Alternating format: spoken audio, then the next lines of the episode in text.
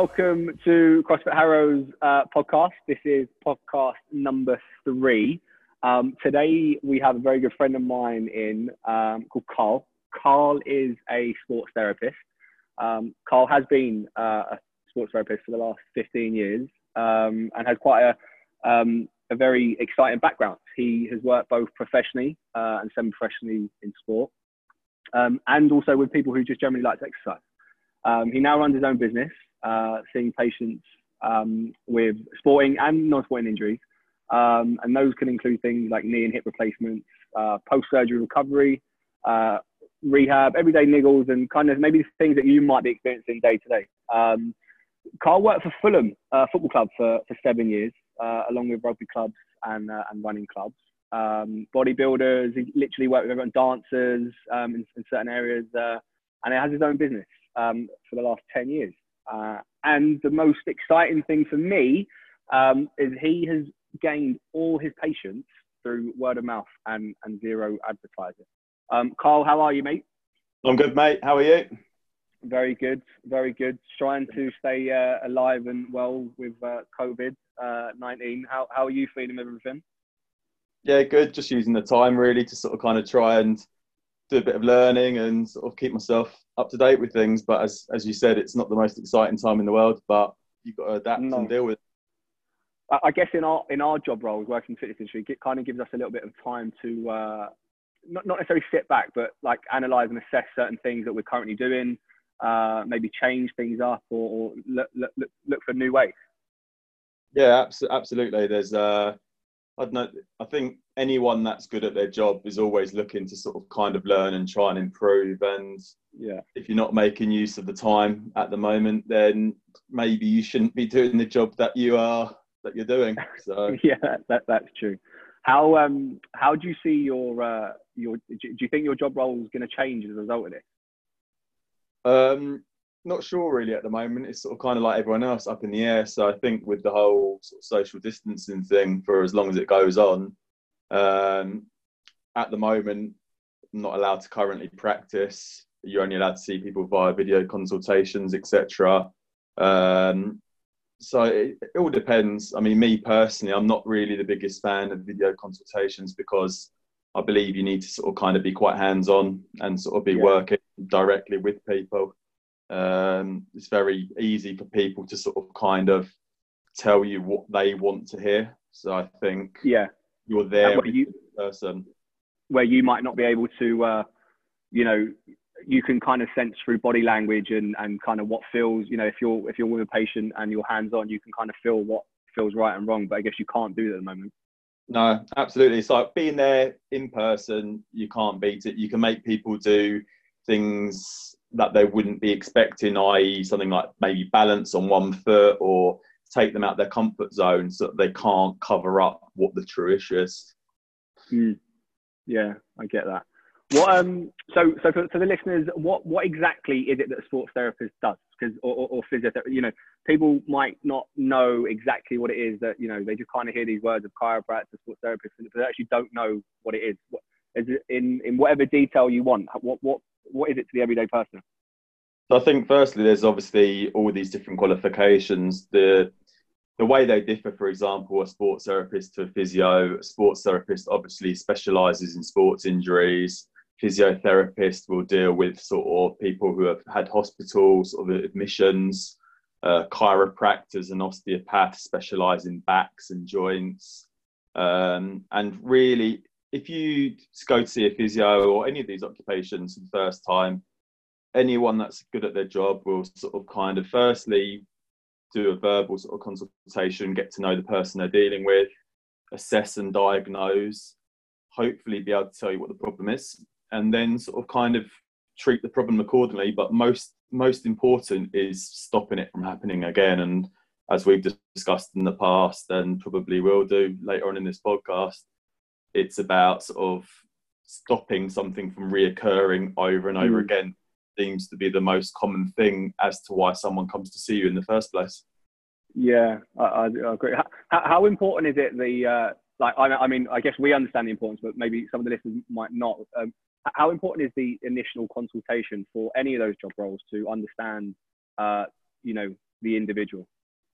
Yeah, I think initially meeting someone, you've got a kind of, you've got obviously you want to treat everyone with the same sort of level of assessment, but you've got to take into consideration whether someone's a professional athlete, someone's a recreational athlete, someone who just enjoys a bit of exercise in their spare time, and you will cater how you sort of kind of treat them accordingly, so to speak. Yeah. Well, yeah, I guess a, a, an elite level athlete or, or full time athlete would have, you know, would have better uh, you like to think have better options for recovery, had more access to a bit more resources. Whilst you know a lot of us that you know, even a lot of the listeners that we listen to this, they're just everyday uh, people. Yeah, I mean, you can. I think the biggest sort of misconception is that sort of professional athletes, obviously, they have all these amazing facilities and everything available to them, but the everyday yeah, person can actually recover like a professional athlete if they take it seriously and they see the right people. It's not yeah, a case that's true. to buy all this amazing equipment, etc. You can do all the recovery and plan and set a regimented program exactly as a professional would do. Yeah, that that's true. I guess we get caught up in the uh, you know uh, kind of tier or hierarchy system of because they've got because they are elite, they get this and they get that. When actually, at the end of the day, they are the same person as they're an everyday person, just with a, a, a talent has been exposed and you know or, or, found out you know and the other person hasn't yet.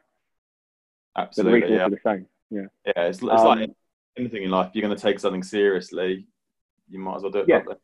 yeah that's true. What um what what do you love most about your job? I think the the best thing is obviously as cliche as it sounds, you sort of kind of meet all different people from different walks of life. I mean, you as I said before, professional athletes, great. Um, I get to meet people who are very successful in their businesses, and it doesn't necessarily have to be sport. It can be any um, any sort of industry. Um, and then also you deal with people that are young and sort of just having an interest in sport for the first time. So it's definitely you learn a lot from people, and I think the key is don't ever to not ever to be and it's maybe one thing that i maybe made a mistake at the beginning of my career is thinking that you want to know about everything which yeah. is not possible you yeah. the people that you treat and their industries and there is a crossover between different industries and physio osteopathy sports therapy yeah that, that's interesting um, if you hadn't if you hadn't got into sports therapy uh, what, what would you have done or what would you be I don't know really. As I said, to be fair, I kind of was what, relatively lucky in a way when I I've always wanted to be sort of a sports therapist or a physio. When I was younger, I was a half a decent runner. Um, got injured and had some treatment at the time. And this was when I was about 17, 18 years of age. So luckily, just before obviously university, etc.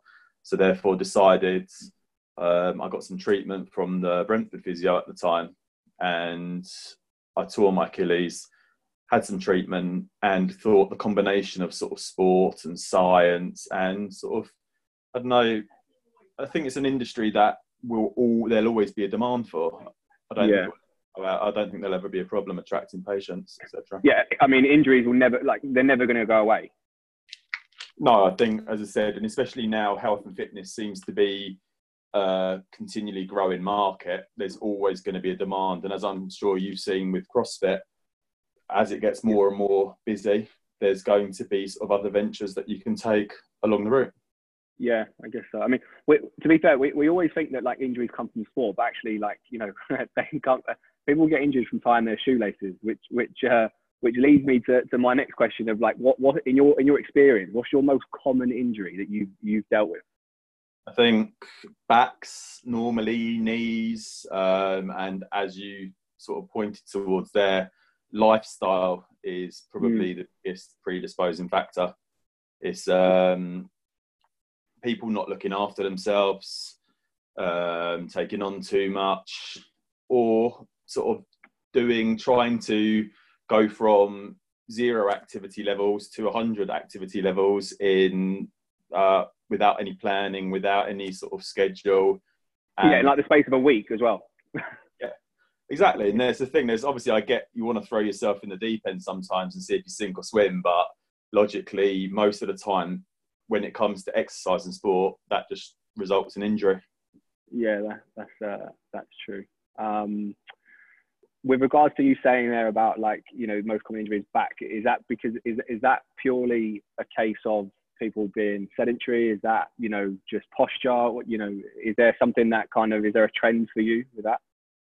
I think work related sort of things, as you said, sedentary, sitting at an office all day long, poor posture, weight is a massive issue. I think when I first started the job, having awkward conversations with patients and trying to explain to them that their back issues, etc., are probably caused by their weight or their lack of activity, wasn't always the sort of easiest sort of subject yeah. to approach.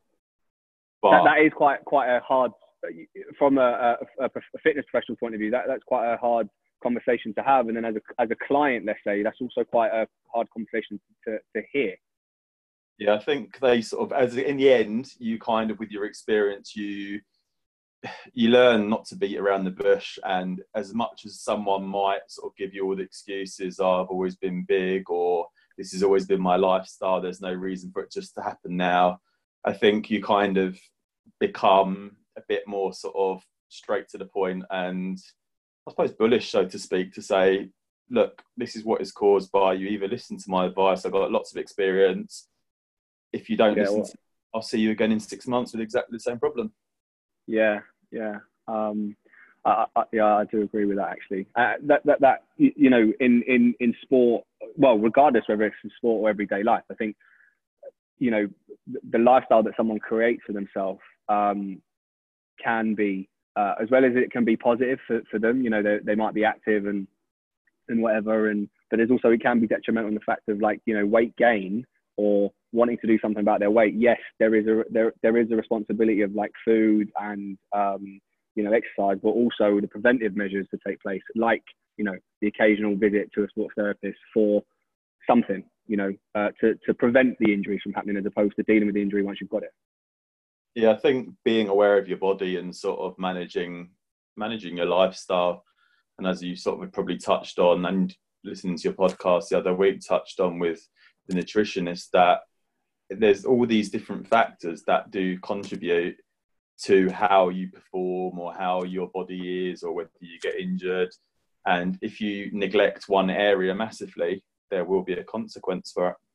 Yeah i, I think what actually you know saying that i think one of the biggest misconceptions could be like is that the site of the pain is also the reason behind like reason behind injury. Like it's not you might feel something in your um I don't know, in your in your shoulder, but it, the actual, you know, the, the pain's in your shoulder, but the reason is somewhere else. Yeah, there's loads of sort of kind of um, situations where an injury might be caused by a predisposing factor. So, as you like, people can have issues with their posture, and that can affect um, a shoulder, or someone could way someone could walk. Their gait could affect sort of their lower back, or there's hundreds and hundreds of different things which yeah. can affect the way so sorry I, am a massive believer that actually your body will, will, give you the sign. Before you get the injury your body unless it's kind of you know an, an, an impact on injury an injury on impact but your body will generally give you a sign uh, about your injury. Um, do you what, do you agree with that? What, what's your take? Yeah i think so. I think even like stupid situations like today, just going for your my general daily sort of walk or jog, a little bit of sort of tightness in your calf is normally yeah. That. Hold on a minute, I haven't stretched, I haven't foam rolled, I haven't really probably haven't taken care of myself. Even as an individual myself, I'm still guilty of it. Maybe over the last week or so. So therefore, you're thinking, right, get home. Where's the foam roller? five minutes or so of just working on that can actually prevent you needing weeks worth of treatment. Oh, it makes massive difference. I think as a lot of people, you know, as you get older and you kind of get more into fitness, I think uh, there's obviously a lot more services out there as well than there was like you know in the uh, early 90s and stuff. But you know, yoga and Pilates have become such a, a big part of people's uh, fitness regime in terms of like looking after themselves. How how important is that for you as a you know as a, as a sports therapist? How how how much do you think that influences positively or negatively to someone's training? I think Pilates, for example, I'm a massive fan of sort of referring people onto it because if when people have back injuries, etc., the in all honesty, once someone's recovered and they're pain free, the unless they are a either high level athlete or someone that is very very in touch with their body, the likelihood mm. of them doing their exercises and recovering or stopping the problem from happening again is probably I don't know. It's a bit. It's unlikely that they'll always do their exercises or be regimented. So therefore, going to a Pilates class where you actually pencil in an hour a week or one, two sessions per week, where you'll go to Pilates, you'll go to yoga, you'll strengthen your core and strengthen your back, and then this will sort of kind of stop um, stop the problem from happening again. And it's actually my sort of kind of one of my pet hates that when you go and see a physio or an osteopath and you've recovered and then they say okay well you could come and see me again in two weeks and then two weeks and two weeks and just keep the process going when realistically they're not they're not stopping the problem from happening again. I think a good physio or a good osteopath or a good sports therapist will actually not have an issue with referring you to someone in order. To, to, add, to add to that to, yeah. to give you that experience yeah I think you should always know people that are experts in their field. For example, but I wouldn't say to, I've got people that I work with that are personal trainers. Obviously, I know yourself through sort of running a CrossFit gym. There's a yoga instructor that I'm aware of uh, who I send people to. So knowing these people, and I say, right, go contact this person, pencil yourself in for a session once a week. This is the way to sort of kind of stop this from happening again yeah, and I think a combination, I guess, you know, uh, a combination of, you know, you on one day out of the week you need to do this, another day out of the week you need to do that, and like you know, one day is focusing on your training, etc. You know, improving your fitness. Another day is actually trying to stay supple and looking after your body, like you know, not putting under so much stress. Um, I get, they go hand in hand, right, for optimum performance. Yeah, absolutely. I mean, it's everyone has sort of busy and stressful lives, etc. And family responsibilities, whatever it might be. But ultimately, sometimes you just making an hour for yourself once a week to do something can be the well, can basically be the most important important sort of preventative measure in terms of sort of bulletproofing your body, etc. Yeah. Do, do, you reckon, like, can people have injuries and not know about it? Mm, I think yes, you can do it if you have sort of tiny little tears of muscle. Sometimes you won't feel them. Obviously, when you're actually performing sport, quite often, if you're adrenaline or you're in the gym, for example, and your adrenaline's high, you're sort of lovely and warm, your blood's pumping around, you're maybe you sort of got your headphones in, you're psyched up, you're listening to music. You might have a small traumatic sort of kind of instance to your body, like a micro tear or a little strain of something, and not realize. But ultimately, yeah think in the long run it's something that you will be aware of post session or maybe maybe the day after. Yeah, or or potentially, I mean, during there's been times where you know, my experience of, you know, someone doing something, they're like, oh, my shoulder's clicking. I'm like, your shoulder probably shouldn't click. You know, you need to stop what you're doing. And we can adapt the workout to not use your shoulders. But after this session, you need to go and see someone about that because your shoulder shouldn't do that. Yeah, I think what you just said there about adapting is probably the most important thing. The people that it sounds harsh, but people that are not good in or not sort of kind of up to speed with their sort of like, body awareness. Yeah, body awareness, or like or coaches that are sort of that don't ad- adapt training programs. Like, there's no reason why you can't carry on training, but if you're doing a chin up, for example, and your shoulder hurts, don't something do wrong. yeah, it's something yeah. wrong. Don't do chin ups. Do something else. Sort of stop doing upper body work and move to your lower body. And it's something that's I do get it sometimes when you see people and they're like, "Oh, it's okay if you keep on working through it, it'll be fine." And it's such an old school trail of thought, and mm. it generally only results in further complications down the line. Yeah, yeah, a longer injury. I think. Well, I think we kind of. Um, I think in the fitness industry, it's quite it's quite bad for the like people you know, so you can go to the gym and you will work out, and in that instant, you will feel whether the workout was hard, it was easy, or it gives you a, it gives you a feeling.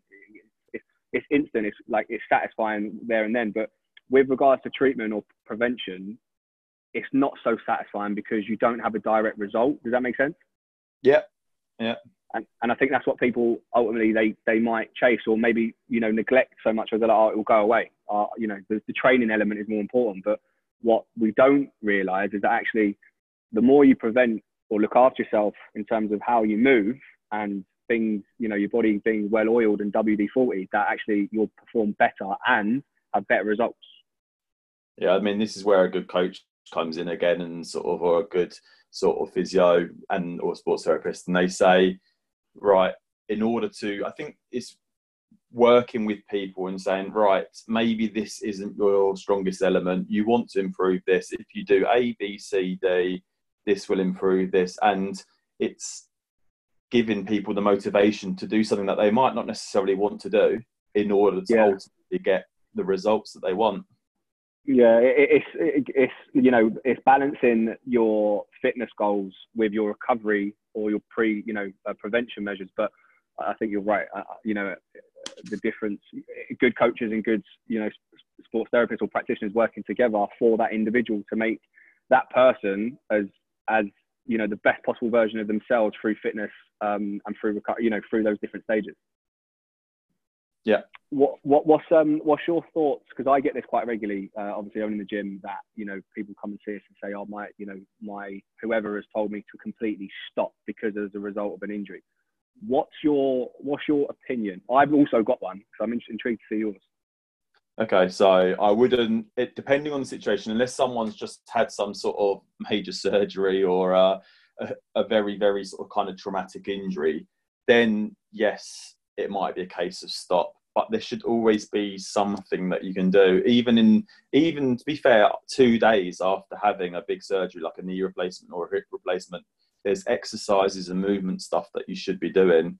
For, for someone to say completely stop and don't do anything is not good advice, in my opinion. Yeah, I, am with you on that one. I find it quite frustrating at times. You know, I, I get it. You know, a fracture, something completely serious that you know allows you, doesn't allow you to do X, you know, uh, X, Y, and Z for a little while. I get that. There has to be an element of you actually saying, "Well, I need to stop because of the uh, seriousness of the uh, injury. However, you know, there are certain things and certain injuries that you're not training you're not you're, you're not training that that muscle or that whatever it is that's been affected but you can still train towards your fitness goal you just have to adapt to to the training style or method yeah because if someone for example someone can break their leg and have their leg in a cast etc but there's no reason why they can't do an upper body workout so if you're in a cast for six weeks there's no point just sitting on the sofa like a lemon for six weeks and doing absolutely nothing yeah, so, and, do you know what? I think actually that's quite. People find that difficult to see in the CrossFit world because obviously CrossFit being so uh, dimensional, where it's you know every kind everything's kind of uh, it's mixed in modality. So you're running, biking. You know, at times if people got the facility, they can swim, box jumping, thrusters, cleans. There's so many elements, and they think, well, actually, how can I? I can't, I've been told to stop, and I probably can't scale this workout. But actually, the reality is that there, there is a different option for you to do. Just because you have got an injury doesn't mean that you completely stop. Yeah, I think if look, if I was a if I was a sort of CrossFit sort of aficionado or someone that was well into their CrossFit, I would say, right, sit down and work out what are probably the weakest areas of your performance during CrossFit. What things do you struggle with? Right, okay, for example, I might have a broken leg and my leg could be in a cast.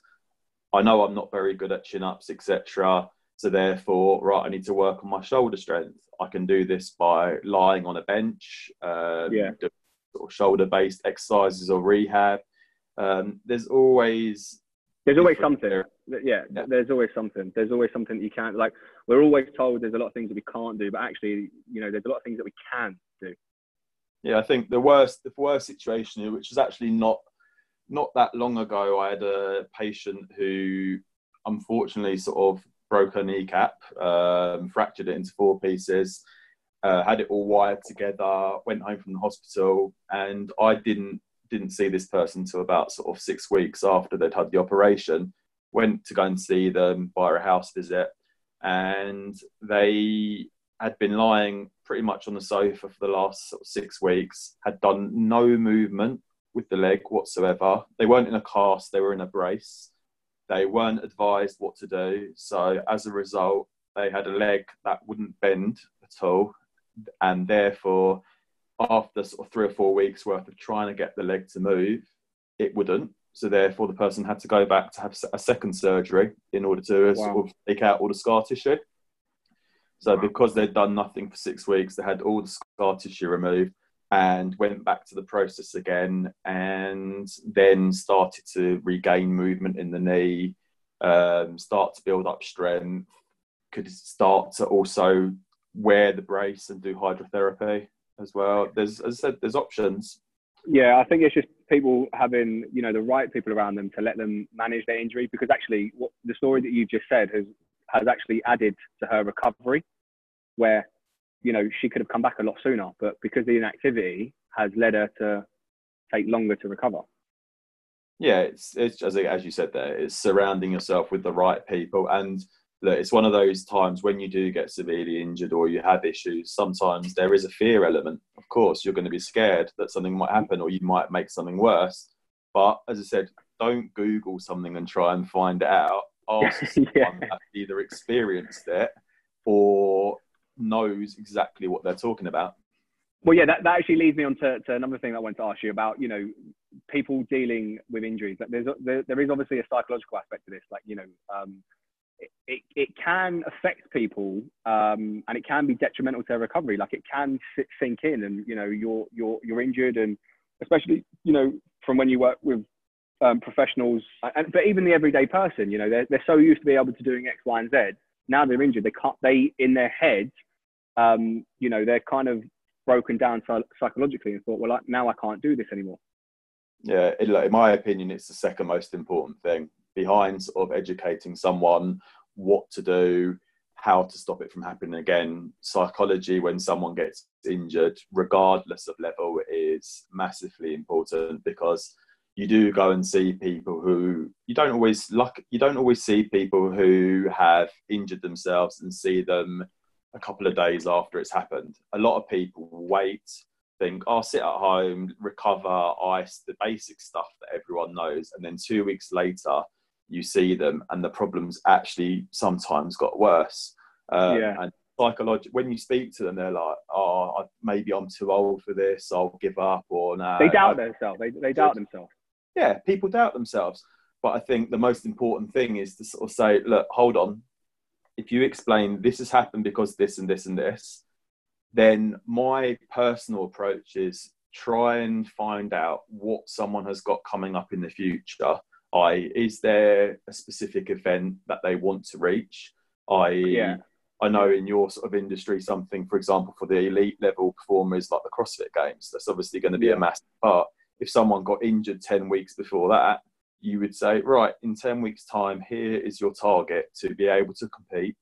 You need yeah. to be able to do this, this, this, and set a regimented schedule along the way automatically that will boost someone and sort of they'll say right okay so maybe it is practical. Obviously yeah, there are stumbling blocks along the way sometimes and not everyone reaches their sort of kind of goal but yeah. you can kind of swing it the fact that if someone doesn't reach their intended target they they're still a hell of a lot further down the line than that well, yeah, they're, they're yeah they're they're ahead of the game. Yeah yeah, that, that goes back to podcast one where we spoke about um, small actionable goals done daily. So just because, yeah, just because you are in a scenario where you're limited or you're injured or you're struggling with an injury, you know, like you said, a, a, a good sports therapist or someone, you know, working with you who's got experience will give you small actionable goals to work towards that competition or that event that you've got coming up, whether it be that you're going abroad, you're doing this, you're doing that. Yeah, I mean, look, we're both we're both fans of obviously audiobooks and books as well. And sort of, I know you touched on it on previous weeks about the books of Atomic Habits, etc. Mm. That's one thing that it kind of it, it reinforces that message. As I said, small goals, set like get into the routine of doing things, habits, and um, having a having a set goal or a procedure. That's it. Kind of helps to motivate the individual and that will Yeah. ultimately get someone to recover faster. I mean, that's what professional athletes do. It, there's no sort of kind of golden sort of sort of thing that they do that is different to the everyday person, apart from the facilities and obviously the finances. True. They have everything like sort of recorded, set targets, what you're going to do, and that's generally why sort of professional athletes will recover quicker than what the everyday Yeah. person. Yeah, because you can get, you know, you get professional footballer that might, break, you know, break their leg and they're, you know, they're back in no time. And you're thinking, well, how quickly have they just recovered? Yeah, I mean, yes, The everyday person might take them, you know, six months. Yeah, but there is there is obviously they do have the access to all the best sort of kind of medical Of and equipment, but ultimately, the principles are the same. Yeah, they'll they'll come in and the typical day is someone report to, if they're injured, report to training at nine a.m. in the morning. They'll do their physio session for half an hour. They'll then go into the gym and do an hour's workout, and then they'll go and do a swim and sort of kind of stretch, etc. Now that's mm. not obviously practical to absolutely everyone, but the form of being able to do you, you do your strengthening one day, your stretching the next, and then a different Yeah, it can still be replicated. Yeah, exactly. Yeah, that's that's true, and I think that's actually you know so anyone who's listening to this to this podcast and thinking, well, actually, I'm struggling with an injury at the moment, and you know don't have those finances or those facilities, take you know there's take that advice on board where you know set yourself small daily goals where even if you are working with a physiotherapist or sports therapist and they've been giving you X, Y, and Z, that you set out to those, do those every single day because you know a one percent um, doing something daily is you know is one percent every day leads for to a lot by the end of the week and then the end of the month and then the end of the year. Yeah, and absolutely. And what I would say to someone is if they are injured at the moment and they haven't been able to have their physio sessions or treatment sessions, is contact the physio that's working with you. Or they should the it's not a case of just washing your hands of sort of your patients at the moment. It's a case of contact them, even a quick phone call just to say, like, right, I've done this, I've done this, can I progress it? Someone with experience should be able to roughly direct you how you can progress your recovery and your rehab, even in the sort of kind of current situation we're all in. Yeah, that's uh, that's good advice actually. Very good advice. Um, have Have you seen? Uh, obviously, I think marathon was last week, right? Was it last last weekend? Was supposed to be. Yeah, well, would it, yeah, would have been, Yeah. yeah. Um, have you seen? I- mean, obviously, maybe not so much this year in terms of physically seeing patients, but has there been an increase, you know, or up to the run up to the man- marathon? Is there uh, an increase in injuries? Yeah, normally marathon week is my sort of kind of busiest time of the year in terms of seeing patients. It's it, it's one of those things. A lot of it is just general massage work, and sort of those that who do train in the correct way is quite straightforward.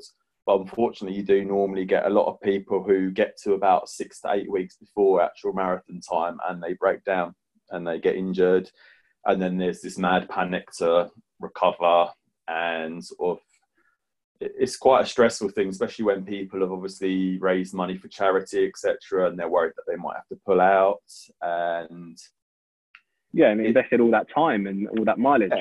exactly so i think it's probably the mar- training for the marathon is one of those things that you actually and anyone that's actually done it you'll have to you'll have to properly plan what you're going to do because you do need to be running regularly um, Yeah. you, don't, you don't need to be running every day which is probably the biggest schoolboy error that anyone can make uh, Well, it's funny that you say that because I'm sure you saw my post the other week on Instagram having a bit of a rant about people, you know, who've never ran in 20 years or 10 years, and all of a sudden now are going out for 5k runs every single day.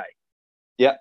And as I said, it's unfortunately it's uh, you'll you'll have short term improvements and you will get quicker. You will sort of kind of get fitter, but ultimately, extent, yeah. yeah, you'll get you'll get down to a point where eventually, unfortunately, something may happen and you may get injured because you're either not recovering, you're not eating correctly, you're not stretching. There's, there's loads of different elements, and anyone who is training for the marathon or just training running to get fitter, running every day is is a huge error unless you're very very specific with what you're doing, i.e., you're doing a long run once a week and then you're tapering your runs down for the week and then doing another long run. That is the only way realistically you can you can run every day. Yeah i mean this goes back to like going from nothing like zero to 100 like really really quick. I mean people you know been inactive therefore it's kind of the thing of you know doing what you doing things that you can't or because you can't have them. So people uh you know haven't been members of gyms but because gyms are shut now um, they think, well, I'm going to go out for a run and actually, you know, start running every day. And then by like day four, they're like, shit, my shins are bleeding, my knees are crying at me, um, and I've already given up, given up hope on fitness. When the, the reality is, all they needed to do was just structure their running a little bit better, maybe a rest day or some sort of mobility, some sort of some form of rehab. You know, you're looking after themselves.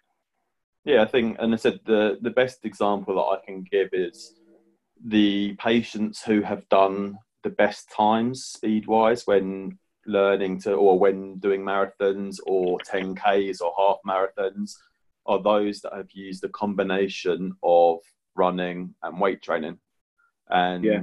it's it's a classic sort of kind of example and I, I won't use names of patients etc but two people in particularly last year one who decided to run pretty much most days from Christmas up until April the marathon. Got to about four weeks before the marathon and had horrific problems with both their shins and their IT bands. And compared to the person, another patient who decided, who actually had some very good advice from a patient and friend of mine who's a very good personal trainer, and basically only ran twice a week. But mm. on ran twice a week, did one long run, one sort of short distance run, and did two weight sessions during the course of the week. And for someone to do that, and she's the girl that did it is not a, not a runner by any means, but she actually did the marathon in under three and a half hours. Uh, Amazing. For, for, someone to do that for their first marathon ever is that's incredible, unbelievable. That, yeah, that, that, that is mad. Like, I take my hat off to anyone who's ever run the marathon. Like, the marathon's hard. Like it's a lot of running, it's a lot of mileage.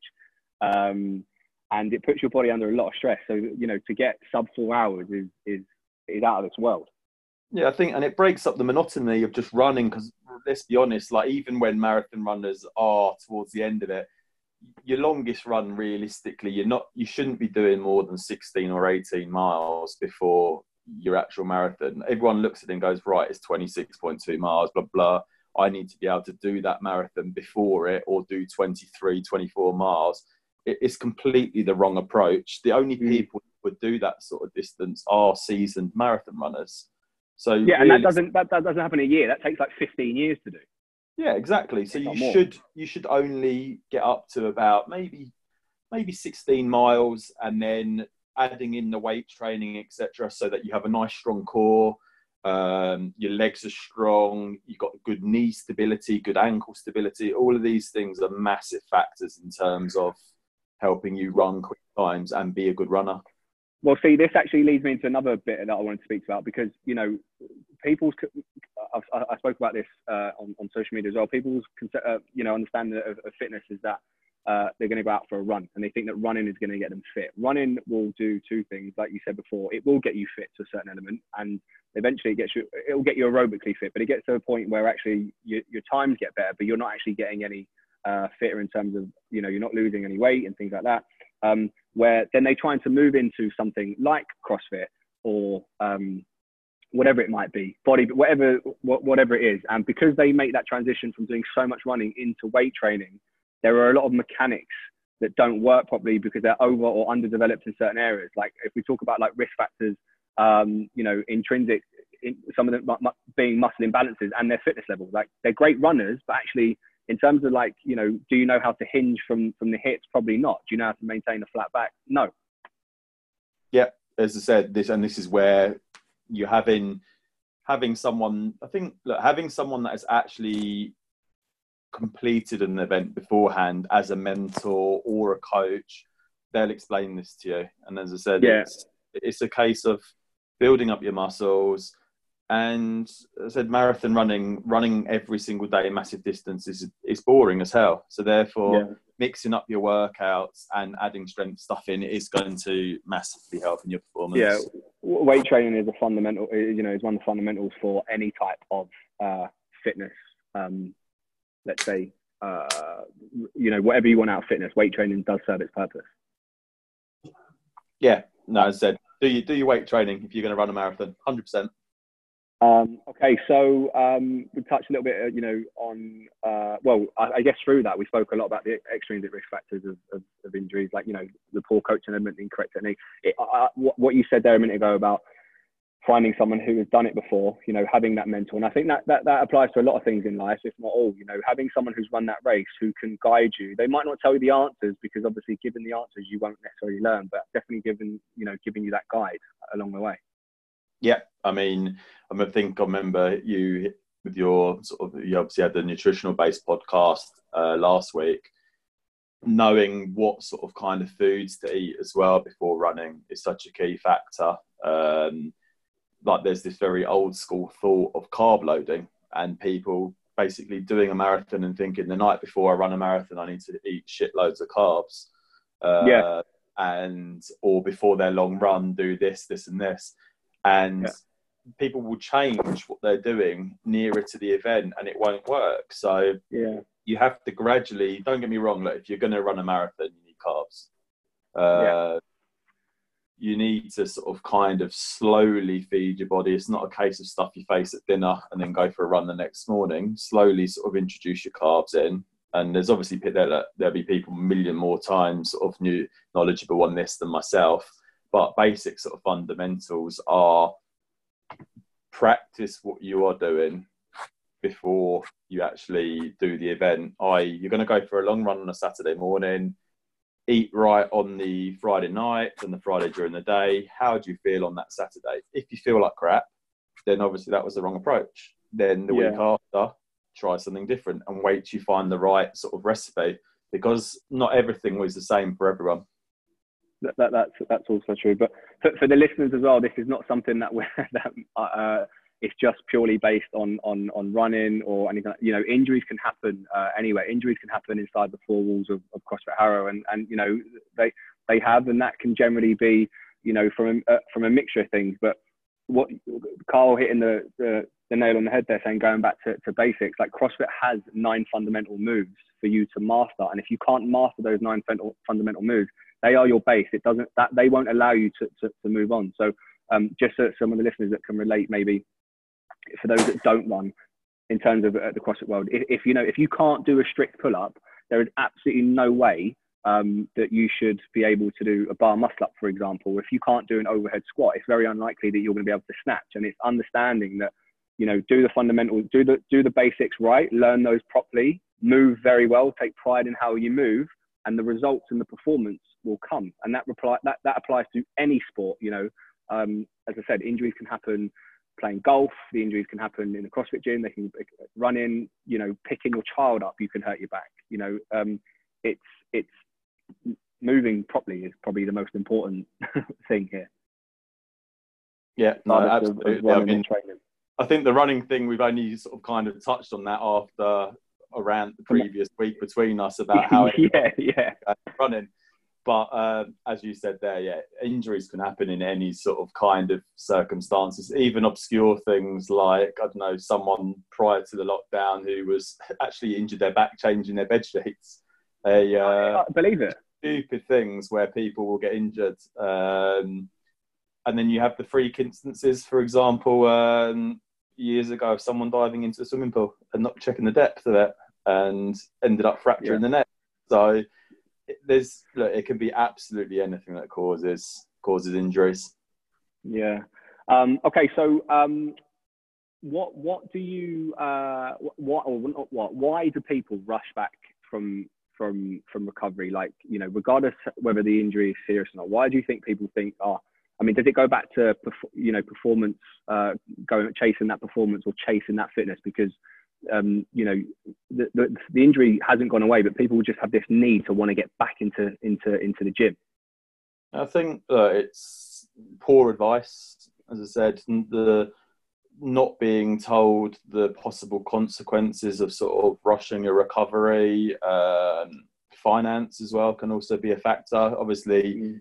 In order to have treatment every single week or a couple of times a week for a foreseeable period, if it's about injuries, it's not cheap. It's something that will it can be something where people think, right, I have to try and do the rest of this myself because I can't afford to sort of kind of carry on having treatment. And in my opinion, if someone's up and straightforward and honest with you that they can't have further sessions because they can't afford it, then there's no reason why that plan can't be written and they can sort of kind of self treat to a certain point. And rather than seeing you once or twice a week, you might be able to see someone once a fortnight or once every three weeks, but just making sure they stay on track. Um, and yeah, that that sort of rush to get back to doing something, it, it just I don't know it. I think it's one of those things that's always going to happen, unfortunately. And they, the problem, they put their fitness ahead, really.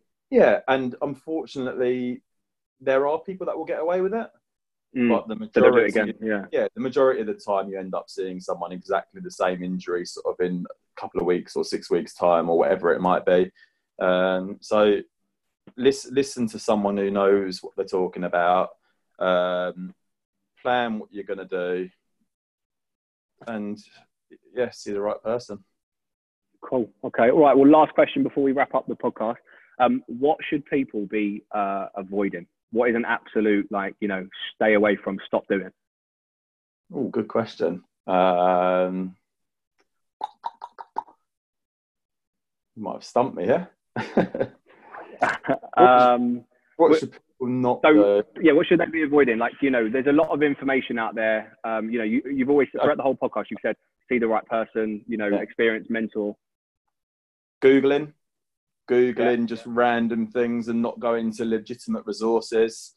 Um, Shortcut. Don't, don't, don't try and self-diagnosing is one of those things that you get. I get phone calls from people and they say, "Oh, I think I've done this, this, and this," and it, what they've googled will be in a completely different area to their body, and it's like, just don't do it. I'm laughing because I've been in that position before. I often get people saying like, "Oh, I think I've torn my bicep," or I, and I'm like, "If you've torn your bicep, I'm telling you, you would know about it." You know, yeah. Um, yeah, stay away from self-diagnosis stay away from self-diagnosis and then don't don't take shortcuts with your recovery mm. as i said because i think it's one of those things that if you recover properly you shouldn't have the issue again in the future you should yeah. sort the problem sort out whatever is causing it to happen and educate yourself so it doesn't happen again and then even if you did get a small little flare up of something, you then know how to sort of kind of manage it and treat it to stop it from escalating further. Um, and I think just learn. I think the most important thing is when you do get injured, injuries, you can look at it as a positive that you actually learn your body better and you know. Yeah, that's true. You know what issues you are susceptible to. So therefore, yeah. adapt the workout. If you've got a history of a lower back problem, don't go and do 100 box jumps. That's going to aggravate your back. Yeah. Do something else which is going to sort of target the same muscles, but which is less explosive or less sort of damage, less uh, intrusive on your back. And actually, on that, people you know who have got injuries in terms of lower back and they've been told to strengthen it, they they look at it as like, oh, I need to deadlift heavy or I need to you know pull heavy from the floor. No, you you probably need to look at the smaller muscles and the stabilizing muscles and work on those. Strength doesn't have to be like five rep max and one rep max all the time. It can be a case of like putting your putting those muscles or stabilizers under a bit of tension through your own body weight or actually just like you know switching on in terms of like feeling that it works yeah i think look and at the end of the day the most important thing is yeah being fit and well and healthy and being and being having a good quality of life if working out starts to sort of have an effect on your everyday life and your quality of life, then unfortunately you're not doing something right, and it's yeah. uh, you, you need to address it and think about it uh, without sort of wanting to end or come to an end on a negative point. It's a case of um, slowly progress, build yourself up, get stronger, see the right people, do the right things, um, and listen to people that know. Yeah, having that having that open mind.